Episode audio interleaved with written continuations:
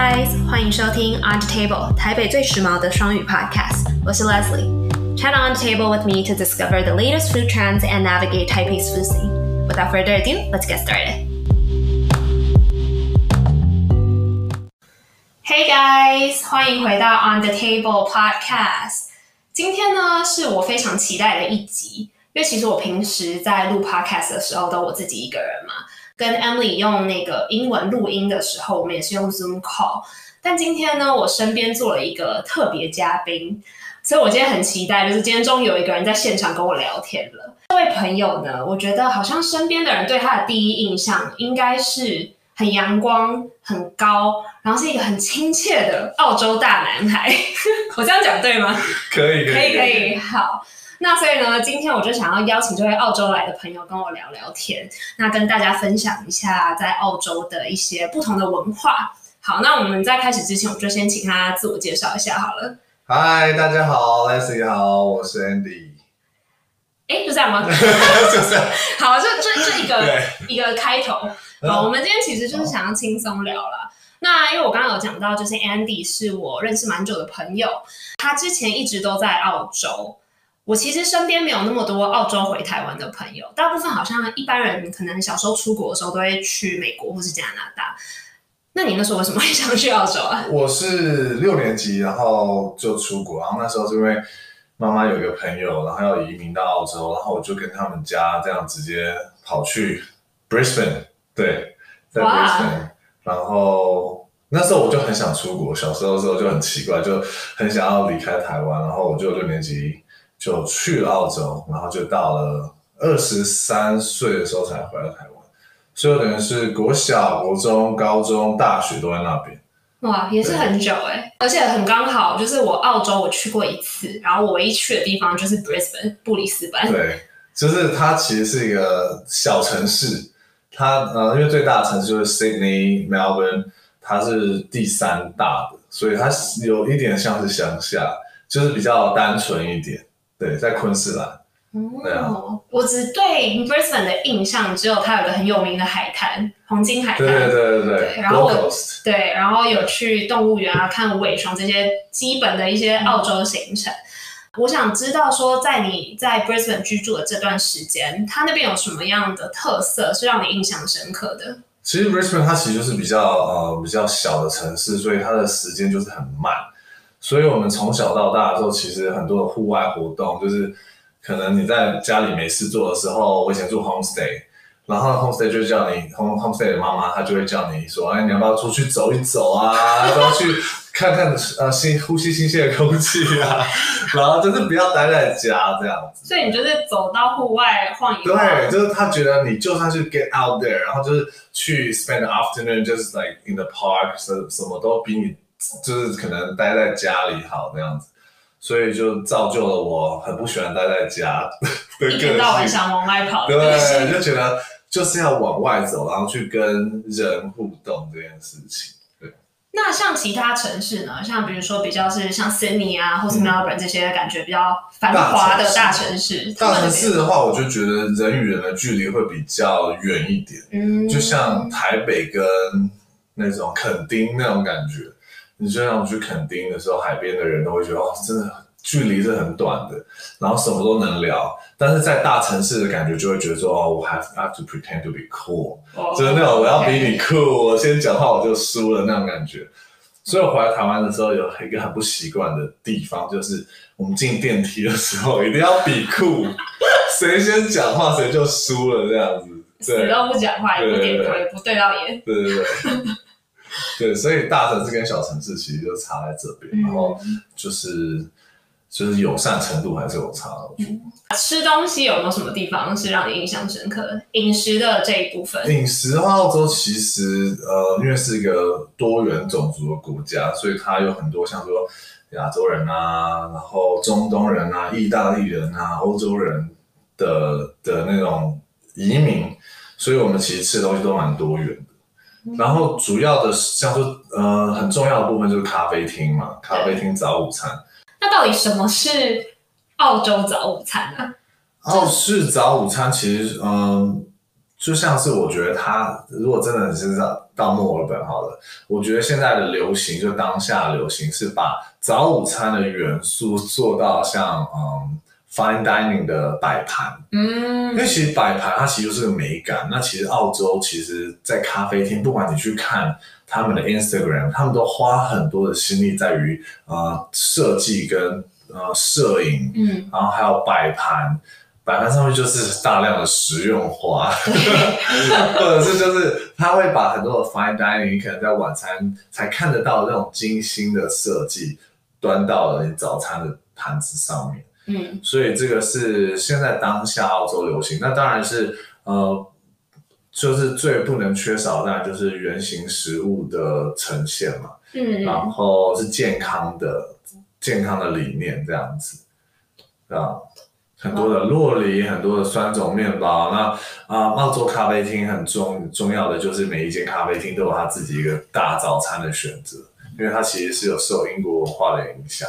所以像说大早餐的一些基本元素，像说呃茄汁红豆啊、嗯、薯饼啊，然后香肠啊，对啊这些东西很圆形食物，然后但是要摆的漂亮。对。所以澳洲人是很早起吗？澳洲人。澳洲人就是你知道，they live for coffee，就是他们就是每一天都要喝咖啡，是一个很重要的生活的一部分。对，就是像台湾人喜欢喝手摇饮哦，台湾人的市场手摇饮的市场就跟澳洲的咖啡市场是差不多。嗯，对，所以澳洲人常常打招呼的方式就会说：“你今天喝咖啡了没？”就是说，如果你还没喝咖啡的话，你就代表说你今天还没有醒来，嗯、你可能可以。可以犯很多错，是因为你还没喝咖啡那种感觉。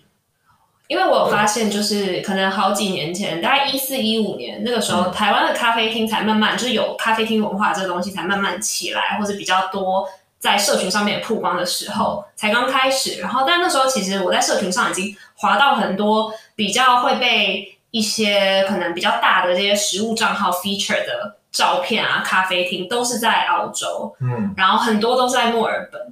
墨尔本算是澳洲最最多人爱去咖啡厅的一个城市吗？对，墨尔本其实就是澳洲咖啡首都啦，就是很多很世界知名的一些那个 roasters，他们都在墨尔本，像 Seven Seeds 这种，他们都是在墨尔本。然后墨尔本的咖啡文化也是，你转角三步就来一个名店的那种感觉。嗯，像我自己最喜欢的有像是那个 Brother Butter Baba Budan 最有名就像 Higher Grounds 像这种 brunch place，、oh. 然后这种就是一些墨本的名店，然后其实都日久不衰不衰的那一种。对，那大部分澳洲的咖啡厅都是有搭配早午餐这样的形式吗？还是也有单纯只卖咖啡的店？大部分的咖啡厅一定都会卖食物，嗯、它就算是没有食物，它没有早午餐热食的话，它一定有 pastries。OK，对，然后像是呃像是。那种 banana bread 或者是 croissants 那种，一定都会有食物，但大部分都会卖早午餐，就一定有一点吃的去。就等于说，咖啡好喝是它的基本嘛，就是一定是基本盘，一定是要咖啡是呃进咖啡等级的好喝的，然后配上早午餐这样子。然后通常咖澳洲咖啡厅早上六点就开了，真的？对，那他们营业到几点？营业到下午两点。哦，就是，所以等于说你不可能像台湾一样，你可以睡到下午三点，然后起来，然后 day brunch，对，或者 all day brunch，所以通常就是他们就会六点就开了，下午两点就关。其实跟台湾的美而美文化有点像，到处都是，对对对，没有错，然后是很亲民的，但只是质感会比呃美而美再再更高一阶这样子，嗯、对啊，对，因为我发现好像就是。身边真的是从澳洲回来的朋友也都很喜欢喝咖啡，然后对于就是他们喝的咖啡也很讲究。嗯，对。那你们澳洲喝的咖啡大部分都是什么？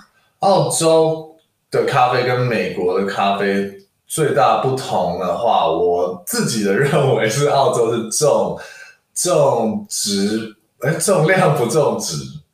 重质不重量哦，重哦对重重对重质 quality over quantity 对种植不重量，就是澳洲的咖啡其实都呃在于呃一般的人的认知会觉得比较小杯，嗯，我们差不多就会落在那种呃两百 CC 的那种陶瓷杯。嗯，那像说我们的黑咖啡叫做 Long Black，那美国人会叫做 Americano。那制作方式有点不同。对对，像 Long Black 它是会热水先加进去，然后 shots on top，然后 preserve 它上面那个黄金颜色的 crema，它就是有咖啡的油脂跟香气。嗯、那像 Americano 的话，它就是 shots 先进入了杯子里面，然后用热水把它冲开，变成像一个美式淡咖啡，然后呃美国人就可以喝一整天那样子，嗯、就是一个比较大的咖啡。所以我们嗯、呃、在澳洲我们会可能。在坐下咖啡厅的时候，我们第一的时间，我们都会知道说我们要什么，所以 waitress 就会问你说你想要喝什么咖啡，我们就会先知道我们要喝什么咖啡，然后我们边看 menu，by the time we order，然后最后就这样子再来第二杯咖啡。哦，对，所以已经第一杯已经喝了，对，所以我们坐下来第二事就会先点咖啡。所以其实咖啡就真的在澳洲人心里就已经是一个。很 everyday 的东西，我已经知道我要什么，对对对，而且我每个人的喜好都很，对对对，哦，真的，哦，而且澳洲那时候其实我们在澳洲，我七八年前在澳洲的时候，大家的对于像说 skin milk 或者 oat milk 那时候就已经很流行了，哇。对，大家都会，呃，大家都会觉得说喝 skin milk 就 skinny latte 或者什么的，好像会比较瘦一点，还是因为只是名字，其实还好，也还好，没有差那么多，对对对。然后他们就点一杯 skinny latte，然后配上一个什么 chocolate brownie，然后自认为可以把它平衡掉的。然后呢，殊不知那个 chocolate brownie 可能五百大卡。对对对对。OK，因为因为我觉得好像澳洲真的是在咖啡文化这一块就是非常的已经很完整，然后很对走得蛮前面的。我觉得就是其实呃，我以前刚回到台湾的时候，其实有一些嗯，像澳洲咖啡很不一样的是。澳洲的卡布上面是会撒巧克力粉的，嗯，对，然后台湾的卡布就是呃很厚的一层的奶泡，然后有点像我们的拿铁，嗯，对，所以我每次因为我回来的时候，我想要点一杯卡布，然后我就会拿到一杯拿铁，我就觉得嗯，怎么会这样子？所以其实我们对我们自己的咖啡的品相其实是认知是很清楚的。对，然后反而，呃，台湾在于咖啡的名字是比较是从可能星巴克介绍给台湾人认识，或者是其实台湾的咖啡文化也蛮受日本人影响的。嗯，对，一些比较有个性的咖啡厅都会以前呃五六年前会比较偏向日系咖啡厅。尤其是我觉得澳洲真的是一个蛮有趣的地方啦，就是你没有想象到他对于为什么会对于咖啡这个东西那么的坚持。其实真的说实在，一个一般人的角色，就是我对于澳洲如果没有特别研究的话，我可能真的对他的印象就是停留在有袋鼠跟有尾蛇这这两件事上面。而且澳澳洲其实对于咖啡的那个那个咖啡市场，其实以它人口来说，其实密度来说，其实我觉得它应该算是世界排名蛮前面的一个国家，嗯、因为其实澳洲人口并不多，嗯，所以呃，澳洲真的是以咖啡为生，所以。演演变出它的竞争也蛮大的，所以，嗯，这几年其实，在英国啊、美国也都蛮流行澳洲咖啡厅这件事情。大家你可能会在美国或者英国咖啡厅渐渐看到 flat white 的存在啊，然后大家从不知道什么叫 flat white，然后最后知道什么叫 flat white。所以 flat white 是源自于澳洲。的一种合法吗？澳洲，澳洲跟纽西兰都在争夺，说谁是 flat white 的。有这件事？对，原始你可以去 Google 查一下。然后纽西兰永远都会说是，是他们是他们的开始。但是，呃，其实澳洲跟纽西兰本来就是很 friendly，对啊，就是很呃，在很多的的部分，他们想要争夺自己是第一这样子。对，所以，所以呃，flat white 其实。对我们来说，它其实就是一杯比较小杯的拿铁，但是它上面有一些，嗯，会保留一些薄薄的一个呃 layer of foam，就是奶泡。OK。所以它其实是一个就是呃 flat 比较 flat 的一个白咖啡，嗯、所以我们叫它 flat white。OK。对。所以它的组成跟拿铁是其实是差不多的。拿铁会比 flat white 再大杯一点.所以呢。嗯，在澳洲的拿铁会用玻璃杯装，然后相对比较大杯，可能会是装在两百呃 CC 的一个玻璃杯里面。所以呃，同样的 shots of coffee 都是 single shot of coffee 那。那那在喝的口感上面 white 会呈现比较浓郁的咖啡味道。所以像说我自己本身比较喜欢喝浓一点的咖啡，然后奶泡不要像那个拿铁这么多的 flat white，就是我平常会点的饮料。嗯、对，所以就澳洲真的是很重，就是好像很重香咖啡香气，会真的去喝到咖啡味的这个。对，而且就是如果你喝到一杯很淡的咖啡，你会很生气。哦、真的？对，就是对，是这个很。其实我们是在喝 espresso 本人啦，嗯，意式咖啡的整个。的浓度不是说我们在喝一杯牛奶，呃，可能咖啡口味的牛奶饮料。Okay. 对，所以蛮重视在意式咖啡这一块的，真的蛮有趣的。对啊，那像比如说像这些名字啊，比如说呃，澳洲就有 Flat White 或是 Long Black 这些自己的取名，然后我也知道你们本身就是很喜欢帮一些本来的英文字做一些变化。对对，可以跟我们一些很多那种教我们一下，因为澳洲人很 laid back，就是很。在很懒吧，就是就是这样讲好吗？就是我们说懒是享受生活，对，享受生活，慢活。然后呢，所以我们很多常会有一些很短的字，像说 arvo，然后 brekkie，arvo 就是 afternoon，就是哦，what you doing is arvo 那种感觉。然后然后 brekkie 嘛，就是 breakfast。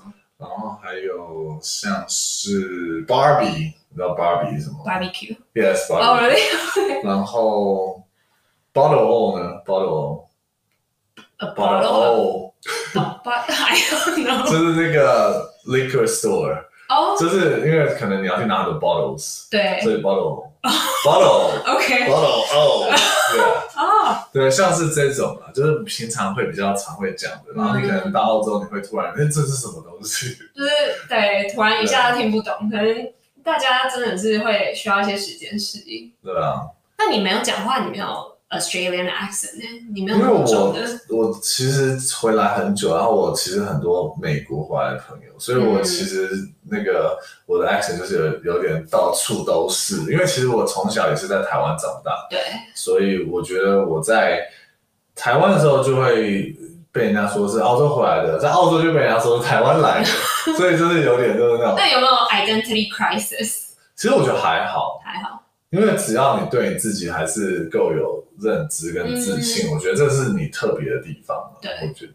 那所以你在澳洲就待到二十三岁，大学毕业、嗯。对，大学毕业，然后就回台湾了。对，然后我回台湾之后，我就觉得哦，真的太不适应台湾的一些。文化，所以我要逃回去澳洲。有这一段，然后要回回去一两年，然后最后还是决定回到台湾，然后就是工作这样子。对。所以，那你之前回澳洲，就你逃回去的那个时候，就是等于是已经毕业了嘛？对，就是 gap year。有工作？我就是工作啊，就是呃，我从小就是在就是在餐饮嘛，就是在咖啡厅啊，在饭店啊，就很就很就很喜欢这个。是你自己喜欢？对，还是说，比如说你家里也跟餐饮有关？其实家里完全跟餐饮无关，完全是我自己很喜欢这个行业。对，为什么喜欢？是爱吃还是爱喝咖啡？因为我我一开始就对咖啡很有兴趣，就像我们小时候去打工，是不是都会有一个那种梦想，就是说哦，我想学咖啡，咖啡师很帅，嗯、对不对？然后呢，我是没有啦，但是那对啊，我小时候有想要去当那个收银员。因为我觉得很有趣，可以就按那些，然后就办家家酒，就觉得哦，如果有一个真的那个 cashier 的 machine，我是还好，我是没有想要当收银员的梦想。不是梦想啊，就是打工的时候。所以我打工的时候，就是我就是自己呃自己准备一个履历，然后就到处到 city 里面，然后到处去投嘛。但你学的就是 major，就大学的科系也不是跟也不是哎，我都是像是商啊，就是我只是为了想要拿到一个 certificate 去学一个东西。OK。对，然后我我就是一开始就是对咖啡很有兴趣，然后。呃，找到第一份工作，其实也没有人要想要教你咖啡，你知道吗？因为没有人会义务的想要，就是你是来打工的，为什么要来教你咖啡？所以我就是从厨房的备料开始，嗯、对啊，切东西、洗东西啊，所以我是从那种最基本的开始这样子。所以要到什么程度，他们才会愿意说好，我今天要来开始把你培养成为一个咖啡师？通常都是你要先进去一个餐厅。然后你先从一个他们最需要的地方做起，可能是洗碗这种最最基层的工作，然后清洁，嗯、然后你就会开始跟 barista 开始成为朋友，然后你就要来贿赂他，你就要来开始说，哎、欸，你在休息的时候，你可以教我一下，我说你可以看一下嘛。然后你就开始看他这边打打奶泡，那边旋转啊，然后拉花很很酷啊，然后就开始对咖啡很有兴趣，然后你就开始进入咖啡的世界，然后就就抽离不了，就离不开了，对，一个坑。对，很多的很多现在在餐饮的工作的人，好像都是从可能咖啡厅开始。嗯然后他们就成为他们现在的工作。那你记得你那时候第一第一个学的咖啡是什么吗？第一个有分吗？这个是就是拉花吧，就是可能他就是要做一个拿铁，对，或卡布。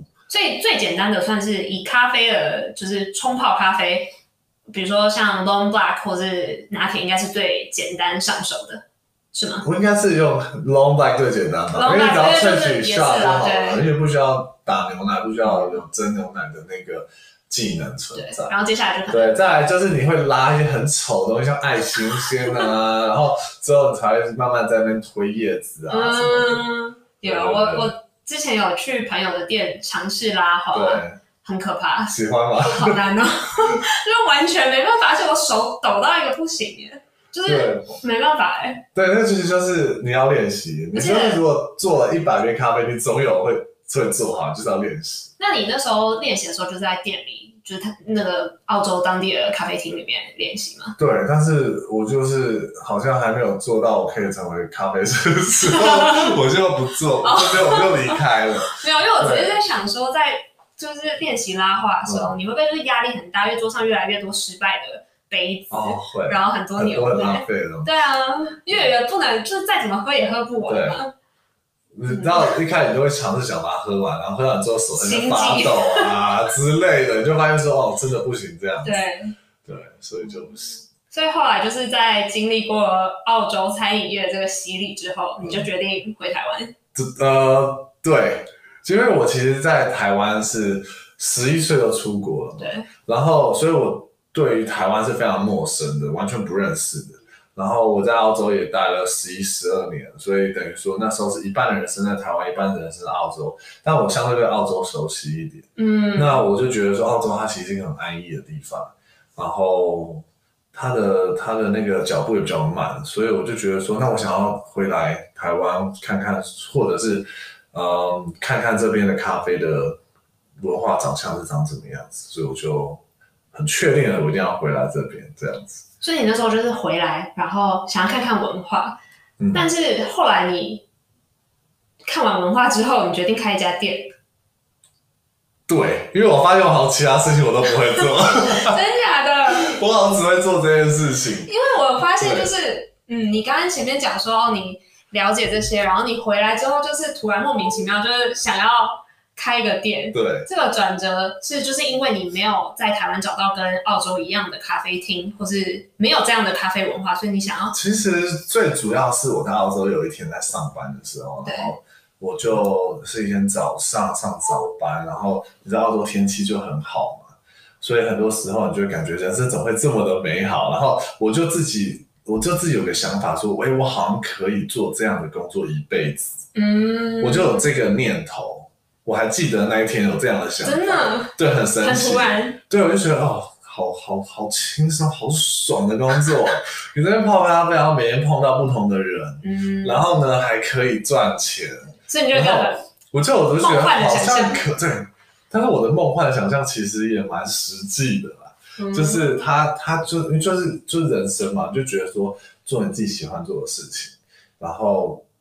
就是做到现在，嗯，对啊，对。如果你现在在听这个 podcast 的朋友，然后还不知道这位我们私底下不认识这个访问的嘉宾，我们刚刚前面其实没有提到，就是他其实是一家非常厉害咖啡厅的，可以讲啊？厉害咖啡厅的 经营者、老板这样子。那所以，我其实一直觉得，在咖啡文化，台北咖啡文化，也算是一个蛮大的一个。推手哎、欸，但我都没有想到说你那时候其实就是只是有对这个有一个憧憬，然后开始做这件事。对，所以其实你除了在那个澳洲打工的这些经验外，你其实实际上跟餐饮业没有相关的念餐饮相关的这些经验嘛。所以在一开始的时候，你要怎么去开始做这件事啊？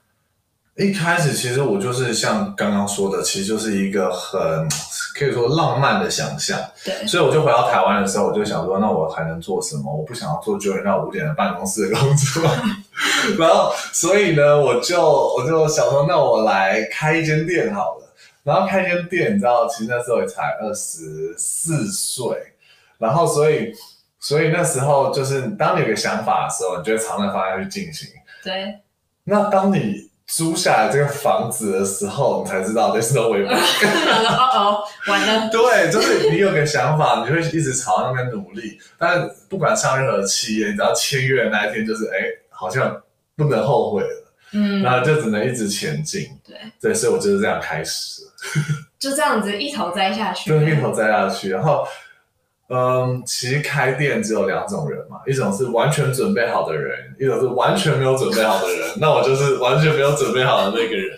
那你也是蛮大胆的，其实。那时候就是，就像我十一岁出国的时候，根本不知道你的前面是会发生什么事情。你就是很一头热，很有热忱，但也没有就是思考太多。对，有时候就是当你太害怕一件事情的时候，你反而不会跳出你的舒适圈。嗯，所以有时候就是呃。嗯，这样子也是一个不好，也是一个好，你知道吗？Blessing in disguise。对对对，有一点。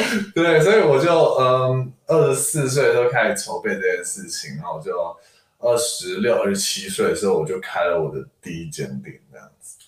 对。哇，第一间店，所以现在你第一间店开的时候是什么时候？二零一六年。那也一六年，也很久以前，我们进入第七年了。对啊。所以，呃，我们今年四月底也要在民生社区插旗。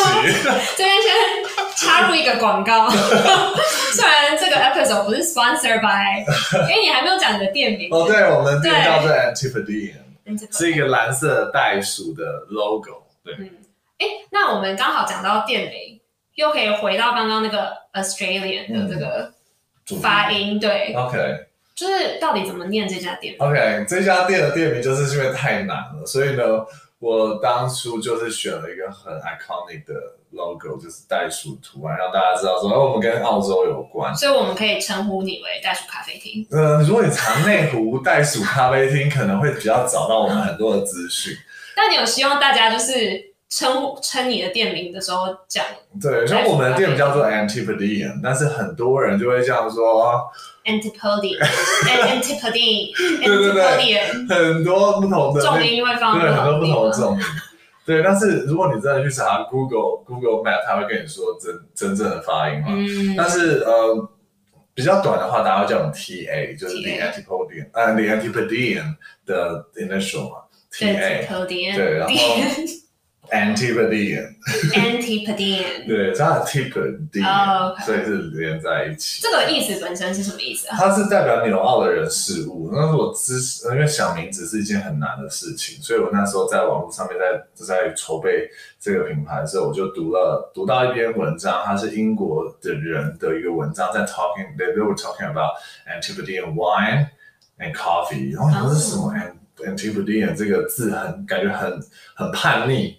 因为他就是 anti 的，然后看看不懂，然后我就去查，嗯，然后他就说是代表纽澳的人事物，他是南呃北半球称为南半球的这个这个这个人嘛，嗯，因为英国跟澳洲是完全是在相反的地理位置，对，所以蛮有趣的这个字，对，所以那时候就先命，就是把这个店先命名好，然后就开始也租了一个空间，对，然后就开始着手这样，对，然后。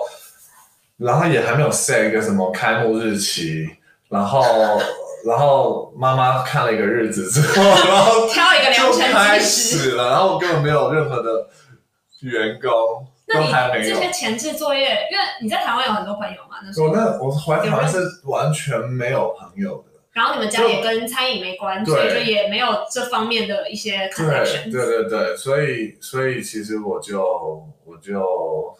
一路上其实真的是这样子爬过来。天哪！那再像设计这些，你那时候，比如说像店的装潢啊，或是整体的感觉，你有特别去要求，或是？其实主要就是因为真的都没有经验，所以呢，呃，也是一个很好的学习。然后就是自己拼拼凑凑，然后知道说呢，想要一些工业风的元素的铁件搭配一些真实的木头，嗯，然后再很重要的，我们很有记忆点的就是一个袋鼠墙嘛，对，然后那时候，嗯，在开幕的时候刚好有一个 蛮知名的一个那个 Instagramer，嗯，叫做蔡佩福利，什么意思？我没有知道有这一段，对，然后他就。突然有一天在我们的店里面打卡，然后就说没有位置了，我只好明天再回来还是什么的。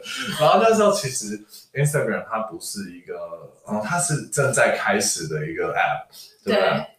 我就直接主动去跟他 say hello，然后因为我很 excited，因为那个时候其实 foodie 不多，那时候其实网络上面的那个经营食物的的 account 其实不多的，因为那时候其实 Instagram 是刚开始而已。对对啊，所以我就超级兴奋的，我就去去跟他主动的搭讪。对，然后之后就成为朋友了。没错，对啊。其实我觉得那个时候我是觉得哇，这个人好亲切哦，嗯、就是因为我那天其实定了位，然后我迟到。嗯。但你们那时候刚开幕，就是非常多人，然后就是要排队，所以我那时候就晚到，所以我位置就没了。对。但我还是就是 check in 了嘛，结果你后来就是有在说，哎，有没有在需要重新定位？但那时候其实我早就当下就打电话订好位了，嗯、因为这个原因，反正后来我们就变朋友。但我有发现说，你好像就是除了你的店，不管是你的装潢或者你的餐点这些很澳洲之外，就是你做人处处事的这个方式也很澳洲哎、就是一个很亲切嘛，然后像你刚才说的，就是很乐天。嗯慢活，然后什么事都很 chill，就是可能真的是跟我从 Brisbane 回来，然后我刚刚有提到的是说，呃，澳洲人其实真的就是很很活在当下，嗯，然后这也是我的很很大的个性，是我很喜欢就是这份工作嘛，就是分享咖啡啊，然后跟大家聊咖啡这件事情，嗯、所以呃，我我我自己在开店的前四年，其实都是在店里面的。然后我会接触到每一个客人，然后他们可能是第一次来，或第二次来，第三次来，嗯、可能第四次第四次来的时候，我就已经认识他们了，然后他们也认识我，对因为我本来就很高，所以我记忆点很高，对，对，所以嗯，在在开店的四年，我累积了很多呃熟客，然后也都成为我现在主要的朋友圈跟生活圈。真的，对，就是从零个朋友到现在，就是走在路上，大家都认识你。在餐饮工作，其实就是啊、呃，你是跟人工作嘛，嗯，所以呃，其实你想象到的人，你都有机会碰到，嗯，我觉得这是一个非常好玩的一个产业，对，啊，就是各式各样的人，各个行业的人，对，对啊，然后朋友之间也会互相介绍，嗯，啊、有，因为我有感觉到，其实不管是我自己接触的朋友，或是我。呃，认识的餐饮界的朋友，大家每次想到你的店的时候，都会觉得是你是真的在咖啡厅这经营这一块非常成功，因为不只是你可能你的餐点的这个质感，然后整个传达的这个氛围，然后加上你这要怎么讲，是做公关嘛？可是我觉得你的公关很日常，嗯，就是很发自内心的，你知道吗？就是不是那种好像我。是单纯邀你来，或是单纯请你吃一个肉桂卷。我就是那个在你不经意的时候，就让你掉入了那个圈套里。对，然后大家都上钩这样。对，但是其实因为我对我来说，这就是我的我的热情。嗯，所以像说在经营 Instagram，大我也常常会听到，就是有很多的朋友会跟我说：“哎，你的经营的那个社群媒体经营好。”那其实我们就在分享我们每天做的事情而已。嗯，就是可能是。Barista 他在拉花啊，或者是哦，我今天自己，因为我其实几乎也每天中餐也会在店里面吃嘛，对，所以我就会吃一些什么洛梨洛梨的早餐啊，然后我就这样拍一下，然后就就是就是分享我的生活啦，对，啊，所以我觉得其实啊，一间咖啡厅它不只是在 offer 一个好的咖啡或者一一个餐美味的餐点，它其实呃整个用餐的 experience 对我们来说也是很重要的，嗯，对，就是从。我吃到的，我看到的，我接触到的，还有我整个离开餐厅的一个感受，对啊，都是非常记忆深刻。其实我们也是在 promote 一个那个 coffee lifestyle，嗯，因为我觉得其实城市啊，这个台北这个城市其实其实是很很很很有压力的，在工作，在于你平常的生活。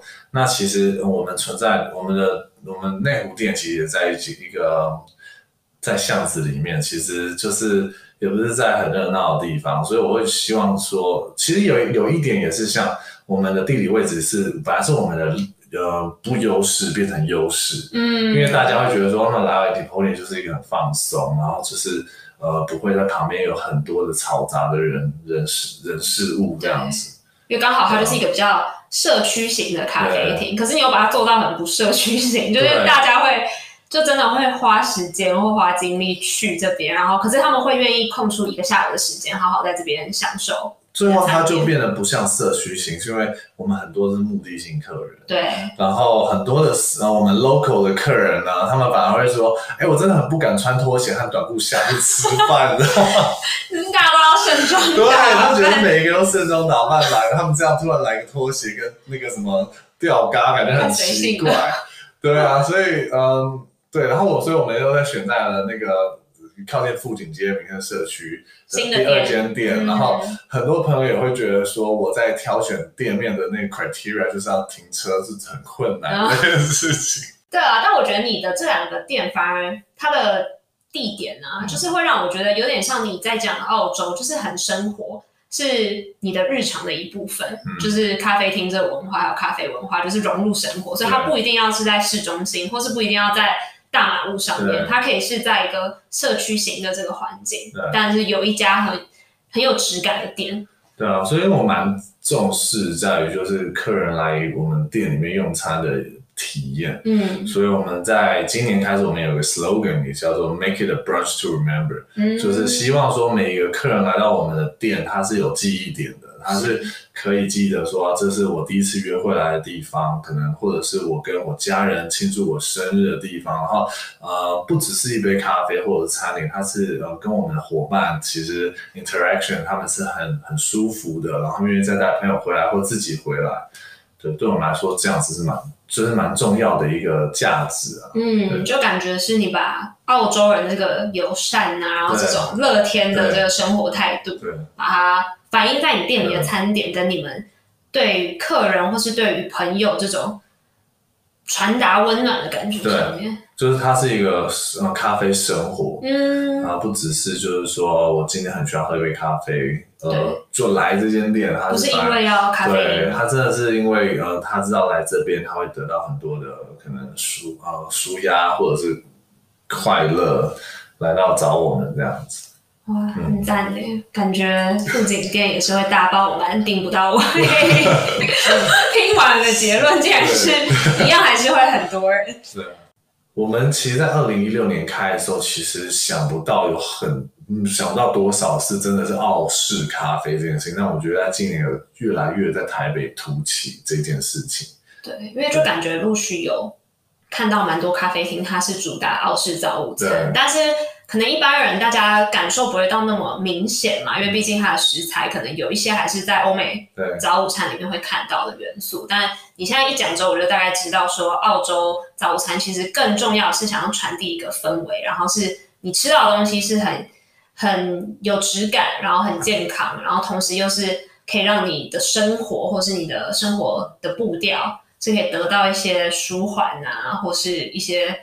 不同的精神层面上的感受，对啊，然后不不能或缺的，当然就是精品咖啡这个很重要的这个主角。对，因为你只要进到澳洲的咖啡厅，你就会知道说，哦，他们在乎的是咖啡，很在乎咖啡这一块。嗯、那像我们店里面也有很多的，像说咖啡豆啊，精品咖啡的单品手冲啊，对，所以这部分的话也是我们最热爱的东西，是从咖啡出发。嗯，然后再来就是，嗯，有不错的早午餐的选择，这样子。哇，所以感觉你就是持续会把这个澳洲的咖啡文化在台湾推进。对。那你未来想象的 Antipodean，Antipodean，太专业，我现在跟你搞的样 Antipodean，它未来的样子，或是说你希望可以透过这个品牌传达什么？其实我我现在的现在我们的呃目标，我觉得会是在强调我们咖啡生活这一块。我们希望我们的我们的客人啊，可以真的。借由来到我们这间店，然后他是可以得到一些疗愈的，嗯，或者是他是可以得到放松的，我觉得这是很重要的一个环节，对啊，然后就是整体的那个呃氛围了，就是来店里用餐的体验这样子，嗯，对，然后未来的 Antipolian 应该我都不知道怎么讲，是 Antipodean 还是 Antipodean 第一次有一个自己的店名不会念的，对，对，他其实。大家懂这个字就好了，对对对。然后纽澳的人事物，对对对，没有错。然后呃，会希望说它是一个 connection，让很多的人在这边可以呃认识彼此，或者是说呃呃，就是得到疗愈啦。我觉得这件事情蛮重要的。嗯、由咖啡这个这个热情，然后我们都 share 这个样子的饮食文化，而认识很多很好玩的人事物。你的店就是你这个人的体现，有发现吗？就是你你的有一点像是这样。Andy in a nutshell。对，所以我就觉得很享受我的工作每一天。其实，然后再就是带领我们的伙伴，就是让他们也知道说，呃，在餐饮这个环境啊，他们是可以。生活的是可以做出一番事业，是可以养家活口的，而不是说我们在餐饮业是不知道做其他的事情而存在这个产业。啊我一直都在提醒我们的伙伴，有关于有关于在在于有这个热情在这个产业很重要。我觉得超棒的，我觉得保有热情是一个非常重要，不管你在做什么东西上面，做什么样的工作或者什么样的人生规划，我觉得热情都是一个。会一直不断推进你前进的一个很大的动力。然后勿忘初衷。对，那这很重要。你的初衷？初衷是呃分享好的咖啡。嗯，对。所以一直不管你这个店怎么去变化，或是未来有什么样的品牌，你其实一直都对我一直会回到这一点，回到这一点，一直会知道说我的热情就在于咖啡这件事情，然后用咖啡这个东西再连接出很多其他的东西。今天真的是很棒的分享，谢谢 Leslie。No，因为我真的觉得我认识你已经七年了，嗯，但我们是第一次，真的是很认真的把这件事聊到那么仔细。对，因为我们常常会在一些 dinner，就是就是 catch up，但 Yeah. 是从来不会有这样子的，就是，那么深度的对谈这些东西。Yeah. 像我今天也是第一次，真的完全学会 five。终于在最后要结束的时候，我终于讲的。对。啊，那我觉得最后呢，嗯，就是今天我自己也学到很多。那我当然希望听的观众也可以从中获得到一些灵感，不管是对餐饮业有兴兴趣，或是本身就很喜欢咖啡，或甚至是疫情结束之后，你可以出国的时候可以去澳洲走访看看。我觉得今天我是自己有很大的收获。最后呢，我让你。来宣传一下你的新的店。哦、我们的嗯，The Antipodean 富锦富锦店会在四月底的时候开始试营运，然后地址在民生东路五段二十七号十呃二十七巷十号，在那个富锦街的转角那边，然后欢迎大家可以呃来来找我们玩。对，对你可以走进店里，然后找到最高的那个人，OK，跟他 say 个 hi，是 Andy，然后。不知道会有什么好看的，你会有一个，你会有一个 high five，你会有一个 high five。帮我的听众，你知道吗？就是去想对剥夺权利这样子，嗯、不知道怎么讲对呀。好了，谢谢 Andy 今天来，然后我们也很期待你的新店开幕，到时候一定会常常去富锦店捧场。但我还是内湖店最忠实的顾客。谢谢，好，谢谢，谢谢大家。